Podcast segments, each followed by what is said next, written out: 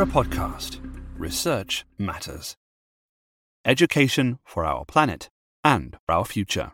Climate change is arguably the most pressing educational imperative of modern times. Yet, in our universities and communities, it remains relatively underdiscussed. This series attempts to redress that balance, featuring contributions from across and beyond the field of education that address how pupils, educators, and educational researchers are currently responding and should respond to our climate crisis.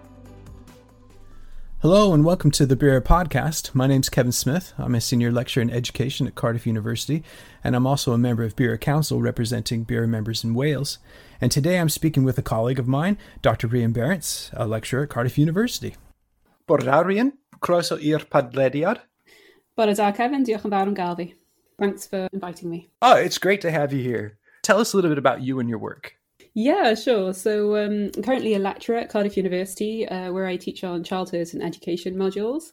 I did my PhD at the Centre for Children's Rights at Queen's University Belfast. So I did my PhD uh, with Jannette Elwood and Laura Lundy, and it was uh, looking at assessment and qualifications from a children's rights perspective so based on the idea that assessment and qualifications have a huge role in shaping children's educational experiences as well as their future prospects but they're very rarely meaningfully involved in decisions either at a school or national level around qualifications. If i remember correctly you recently published about some of the work that you did from your phd is that correct yeah, I had an article uh, very recently in BERJ in the British Educational Research Journal um, based on some data from my PhD and also from a research project that I was involved in. For the last three years, I worked for WISERD at Cardiff University, the Wales Institute of Social Economic Research and I was part of the WISERD Education multi cohort study that asked children about their lives and experiences through surveys every year. The paper looked at used data from that study and from my doctoral study, which is, was a mixed method study uh, looking at students' views and experiences of GCSEs in Northern Ireland and Wales, because my PhD was at Queen's University Belfast. So it looked at whether tiering fulfills the rights to education, best interests, non discrimination, and participation under the Convention on the Rights of the Child. And it found that while majority of students were supportive of um, tiering, there were also problems in terms of non-discrimination, in terms of equal access to the curriculum because of the different uh, curriculum associated with the foundation tier and the higher tier, um, which was seen to be really problematic in terms of the right to education in particular, um, because students if you're in the foundation tier, then there's no way that you that you're not learning the full curriculum. There's no way that you can progress because you don't have access to the higher tier content and also in terms of the right to participation, in terms of the extent to which students were able to make decisions about being put into um, different tiers. And we found from the WISERD Education study that students quite often weren't aware of what the grade boundaries were on tiers, even. So it meant that it was so the right to participation is facilitated by the right to information and to guidance from yeah. adults. And we found that they weren't having those rights fulfilled it's a tricky situation because a lot of times schools will acknowledge those but have difficulty addressing them in meaningful and kind of concrete ways. Um, but sometimes, yeah. unfortunately, too, we don't see them filtering down to, to school level at all, at all. And so I think it's it's one thing that we could probably do better as as an academic community and being community members with our schools is drawing more attention to the UNCRC. Yeah, absolutely. Um, it's really important. And when, one of the rights in the convention is the right to know about the convention and the rights of the child. So children, and it's important that teachers as well, and all kind of members of staff and academics, that everybody in society is aware of the convention. Um, because if yeah. we're not aware of it, then we're just not going to be fulfilling it. And I do, I do visit quite a few schools here in, in, in Wales, and I and I love when you can walk down the corridors and you see. I've seen some primary schools even posting the rights of the child that are appropriate for schools, and I think that's that's great, you know, that they're doing that. But you wonder just how much further can we support, you know, making sure young people, young children understand their rights and can and engage with their rights. It seems like it's been a continuous theme in your work and in your academic profile. So why why the focus on young people's rights? What draws you to that? I mean, I think it's really important. I mean, if we look at kind of discourse around the youth climate strikes a lot, there were a lot of opinion pieces that were kind of giving people's opinions about whether or not students should be participating based on personal preferences. But what we very rarely see is an acknowledgement that children are rights holders. Um, and we very rarely see children conceptualized in that way. Um, mm. And it's really important that we do discuss children in that way because rights are entitlements, they're not optional. And it changes the way that we see the state as well. So it means that we don't just provide students we don't just see students as, and children as kind of vulnerable beings and we can decide what they need to make their lives better. Um, we see them as kind of active participants with civil and political rights. Mm. Um, and I think even within the children's rights discourse, um, and Aoife Daly from the University of um, Liverpool makes this point really well in her article on the right to peaceful assembly, is that we very rarely see children talked about in terms of their civil and political rights. So even when we talk about rights, there's a lot of focus on rights in terms of right to life survival and development, even right to education, but there's very little in which we actually acknowledge um, children as having civil and political rights, which is why I think these these kind of strikes are taking people by surprise, and it's quite clear that there's very little understanding of children as having civil and political rights from the discourse surrounding the climate strikes. Oh, absolutely. Yeah. It reminds me of an article, a really popular article, the Being and Becoming. Yeah. Um, which really emphasizes the fact that you know young people are, are both human beings with rights and also well, well we all are human beings with rights and we're all in stages of becoming at the same time and i think this idea then that extending traditionally it seems some approaches looking at young people only see them as becoming. They're, they're not really fully fledged individuals or, or, or like you said possessors of rights. No that's ab- absolutely right. And i think you know, with education generally, we think about education as producing particular kind of citizens, possibly kind of in lot. There's a lot of discourse that sees kind of the purpose of education in terms of producing economically useful citizens, and there's very little discourse that kind of looks at children as, you know, childhood being important in its own right, and children their their educational experiences and their experiences as children as they are rather than in the future are equally important and they have the right to that as well I think some, yeah. a lot of what your work has been on that as well, Kevin. With. Yeah, my, my experience as a teacher was a little frustrating at, at times because when I was given curriculum materials and because we were doing standards based uh, approaches to curriculum back in the day, and um, I was a little frustrated because the standards that they put out and the methods that they were encouraging us to use and and just our our general approach, our pedagogical approach to to the young people in our classroom, it, it just felt like it was just a series of instances of arrested development. We were constantly saying if you're working in primary school so that you could get to secondary school, and secondary school would lead to college, and college would lead to university, and university would lead to, and it was almost always a job.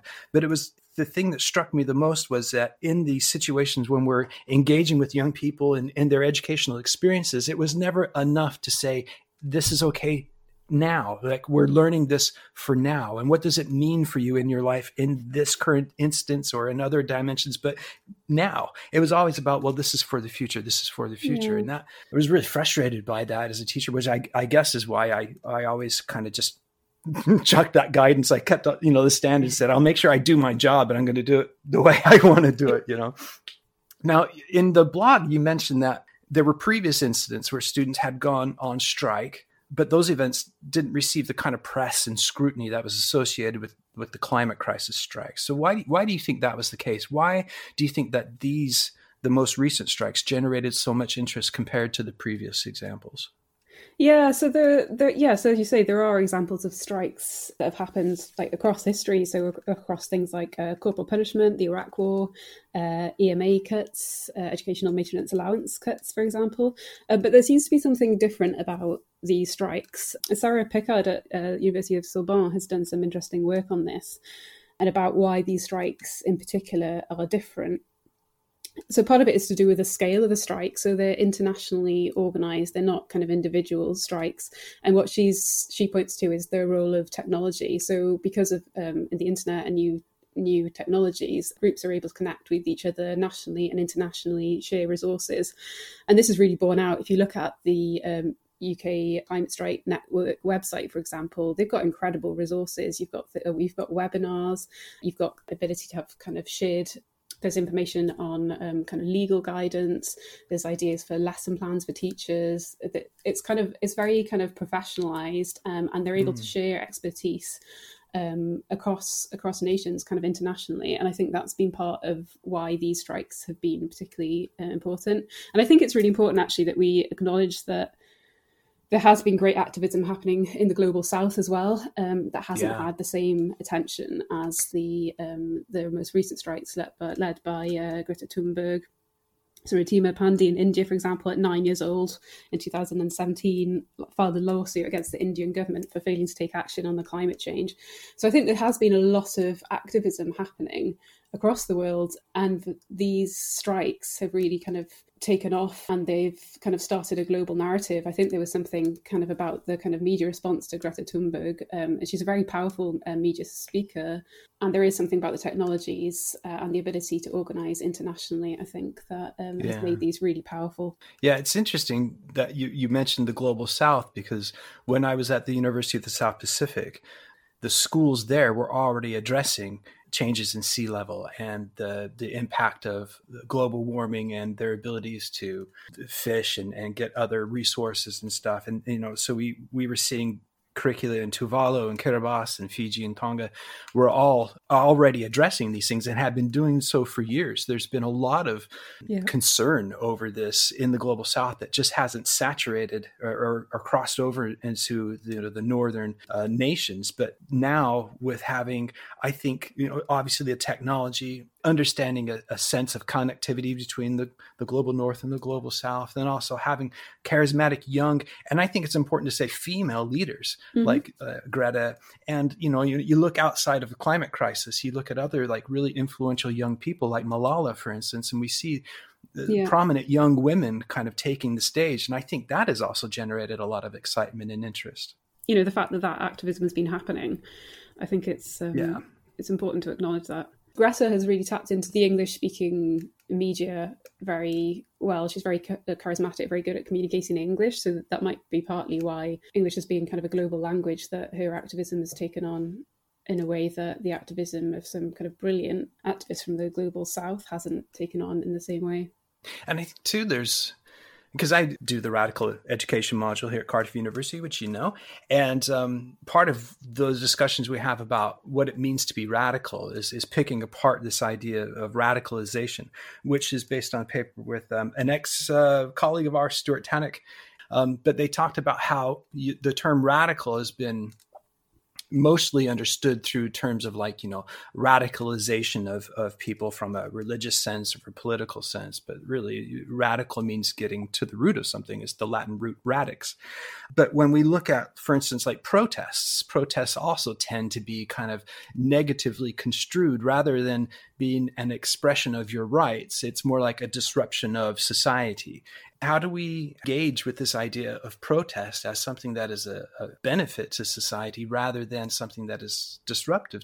Here in Wales, we kind of saw a strange contradiction. And I don't know if it's because some schools were afraid that they would be seen as being something of a radical element or that their children would be participating in something that would be negatively perceived. But we saw some schools who they refused to acknowledge the pupils' rights to protest and would not excuse them from school for the climate crisis. However, like during the Six Nations tournament, some of the schools were releasing pupils for activities associated with the Welsh, Welsh rugby team. So it seems to me if we're concerned about pupils missing school for climate strikes. We should be equally concerned about pupils missing school so they could go sing to a sports team or something like that. Yeah. You know? So I feel like a lot of head teachers were very supportive and a lot of teachers were supportive. There's there's a lot of different kinds of pressures that make it difficult for yeah. schools to connect reasons, engagement and, and facilitation of, of protest. But what do you think are some of the reasons why we value young people's engagement with sports and other activities, but not particularly with protest?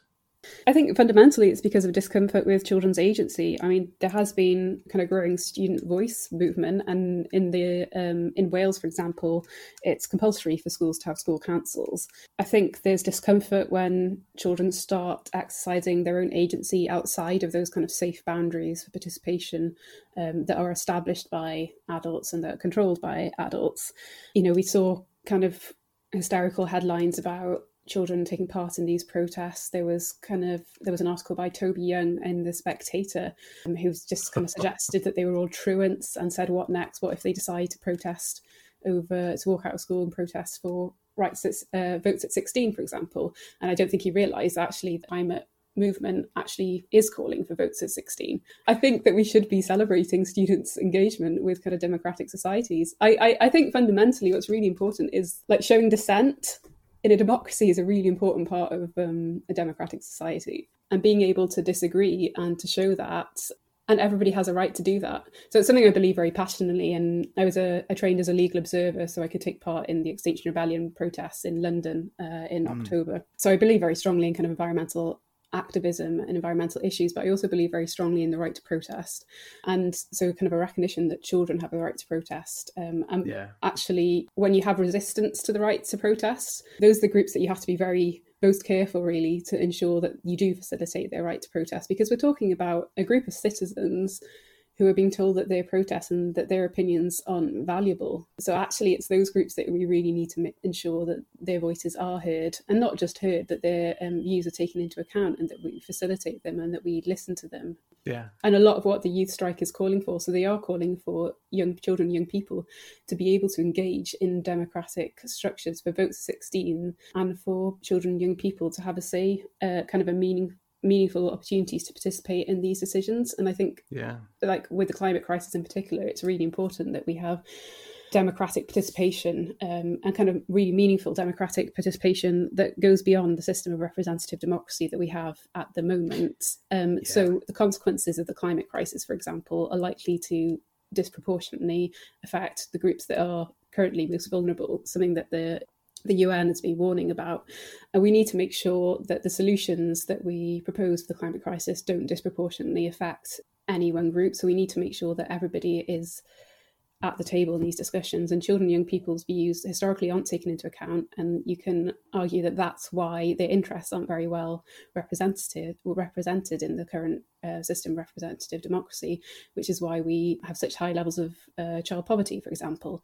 So it's yeah. really important that we actually do involve children in democratic processes and that we also listen to them and enable them to exercise their right to protest. You know, we should be supporting them to do that rather than um, holding them back and coming up with reasons why they shouldn't be doing it. Yeah, I, I wholeheartedly agree. And we're lucky in Wales because we have the Child Commissioner for Wales, yeah. and last month, 16 and 17 year olds were able to secure their right to vote clearly young people are citizens in Wales, you know, and part of our societies and our communities, but they haven't always been acknowledged as thus. And having the right to vote, I think, extends over that gap. Also, in addition to kind of enlarging these democratic processes, is trying to get information, accurate information out so that it filters down out into communities. What's the point of having the right to vote if you can't make an informed decision with your vote? And so getting that yeah. information out is also really, really important. Yeah, I mean, I think that's a really important point because all the rights in the convention are interconnected. And as uh, Laura Lundy very powerfully and influentially argued, the right to participation is facilitated by the right to information, uh, the right to guidance from adults, the right to best interest, and the right to non discrimination. So, actually, that information, providing information, is, is really important. So, you know, political education is, is really fundamental. If we want people to be able to exercise their democratic agency, then we need to make sure that we have good quality information. And I'd say actually that um, we have kind of really good examples of that in Wales. So the, you mentioned the Children's Commissioner just now. So the Children's Commissioner for Wales has done some really excellent work in this area. So it was kind of a really sophisticated guide, I thought, that really took into account the kind of need for the other rights to be respected alongside the right to protest and the right to participation. So there's a lot of kind of information about different ways that children could protest and kind of suggestions for times when they might need or want support from adults. There was kind of a section on keeping uh, keeping safe, also, but also ways to, to kind of become influential Mm. So I think it's really important um, that rather than kind of stifling children's protest, that we kind of take these opportunities and we ensure that we're kind of supporting children to do that. It's difficult for schools because it challenges kind of a lot of the fundamental kind of cultures of schooling, which uh, which tend to be very hierarchical. And I do understand that head teachers, a lot of head teachers, do have kind of valid concerns about children leaving lessons.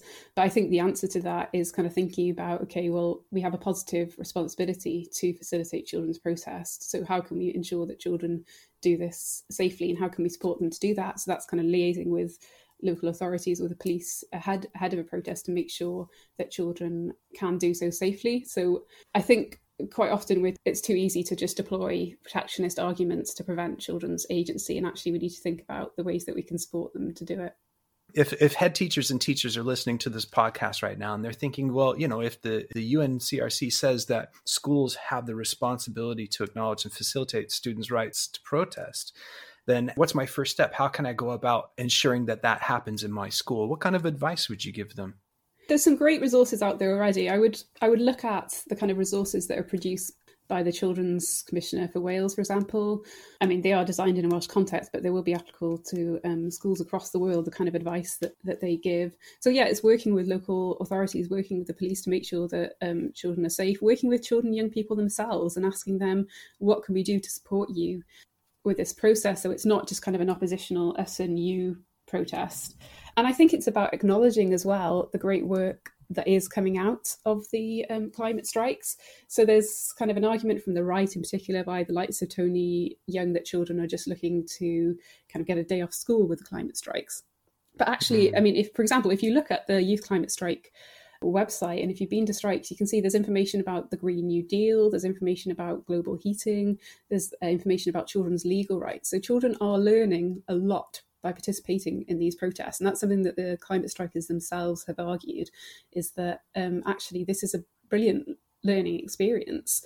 You don't get a much better learning experience than participating in a and organizing in a global movement and all the information and the skills that you develop while doing that which fit very well in with the uh, curriculum for wales for example mm. in terms of promoting kind of global citizenship but more broadly, there are um, they're learning skills that are applicable to lots of um, different kind of areas of learning. Um, and I think the kind of protectionist arguments are, are used to shut down children's agency. Um, and there needs to be kind of more of a recognition about how we promote that.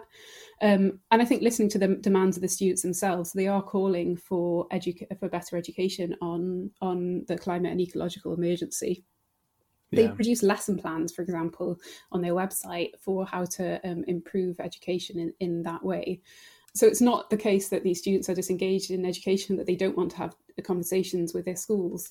They have very kind of concrete demands of what their schools can do to support them and what and they they kind of fundamentally they do want to change the things in their schools. So there are kind of very clear things that schools can do to to listen to them um, by yeah. engaging with the kind of core demands of the movement and then with individual um, children within their schools about what's the best way of of kind of um, embedding that within local school curriculums as well.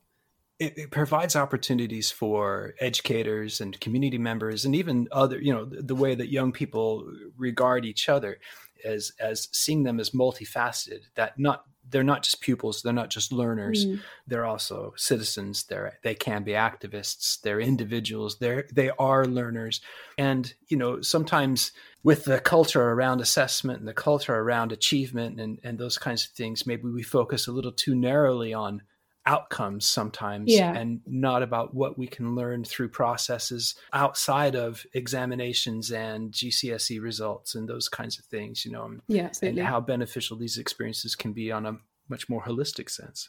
No, absolutely. I completely agree with that. And I think that's something that, yeah, that, as I said, the climate strikers themselves have argued. Um, and the evidence is there if we look at the activities that they've um, been, been engaged in. Um, it's really clear that it's a really important kind of learning experience, but that also it's kind of valuable in and of itself, mm. and that it kind of presents children with a different way of engaging with other children, not just as kind of fellow learners, but as actual as activists and kind of making kind of important social bonds. So Another piece of work that Children's Commissioner um, has done in the past, Professor Emma Reynolds at Cardiff University, in collaboration with groups of young people, has been uh, resources aimed at facilitating children's activism on gender-based and sexual violence and harassment. That's re- that's led to kind of a redesigning of the curriculum, uh, sex and relationships in Wales. So it really shows how when you facilitate children's activism and engage with it positively, that it can lead to positive change. Yeah, absolutely. I mean, real concrete change that we can see and that affects people's lives for the better. I think that's that's really important to oh. highlight. Well, Rhian, this has been a, a, a, great conversation, and I appreciate you being on the the podcast today. Is there anything that you would like to say to the listeners before we wrap up? There's been a lot of um, discourse around children's participation in the youth strikes has been really disruptive to their education and kind of a lot of kind of fear around kind of children kind of standing up and kind of being disruptive.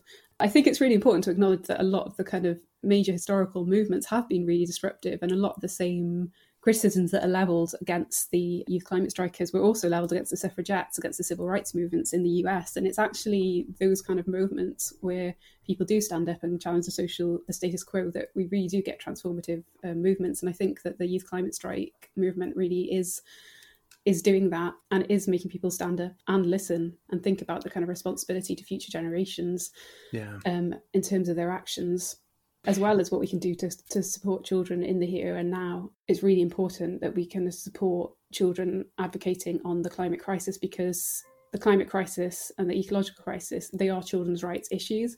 So it's particularly mm. important that we support children when they're advocating for their own rights, partly because they most importantly because they have a right to protest and we need to we have a duty to as well governments have a duty to stand up and listen.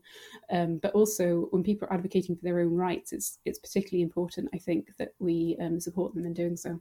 And i think too it's it's easy to to look at the climate crisis and ecological collapse and and black lives matter and all these things that are happening in the world and kind of wring our hands and think oh you know what a horrible situation we found ourselves in but at the same time if we look at protests as a positive change and yeah. say you know yeah there are really we're in a tough spot right now but at least you know we can pull together express our rights work for change and it's that moment that when we can really infuse the kind of work and our attitude towards and, and perception of the world in a very positive way in believing in real hope that leads to concrete action that hopefully produces the the outcomes that we want. It really is kind of a, a turning point and, and and i think if we embrace that in a very positive sense and and and try to work for solidarity and and allyship with those particularly marginalized people and and and yeah. I include young people in that group in a lot of ways because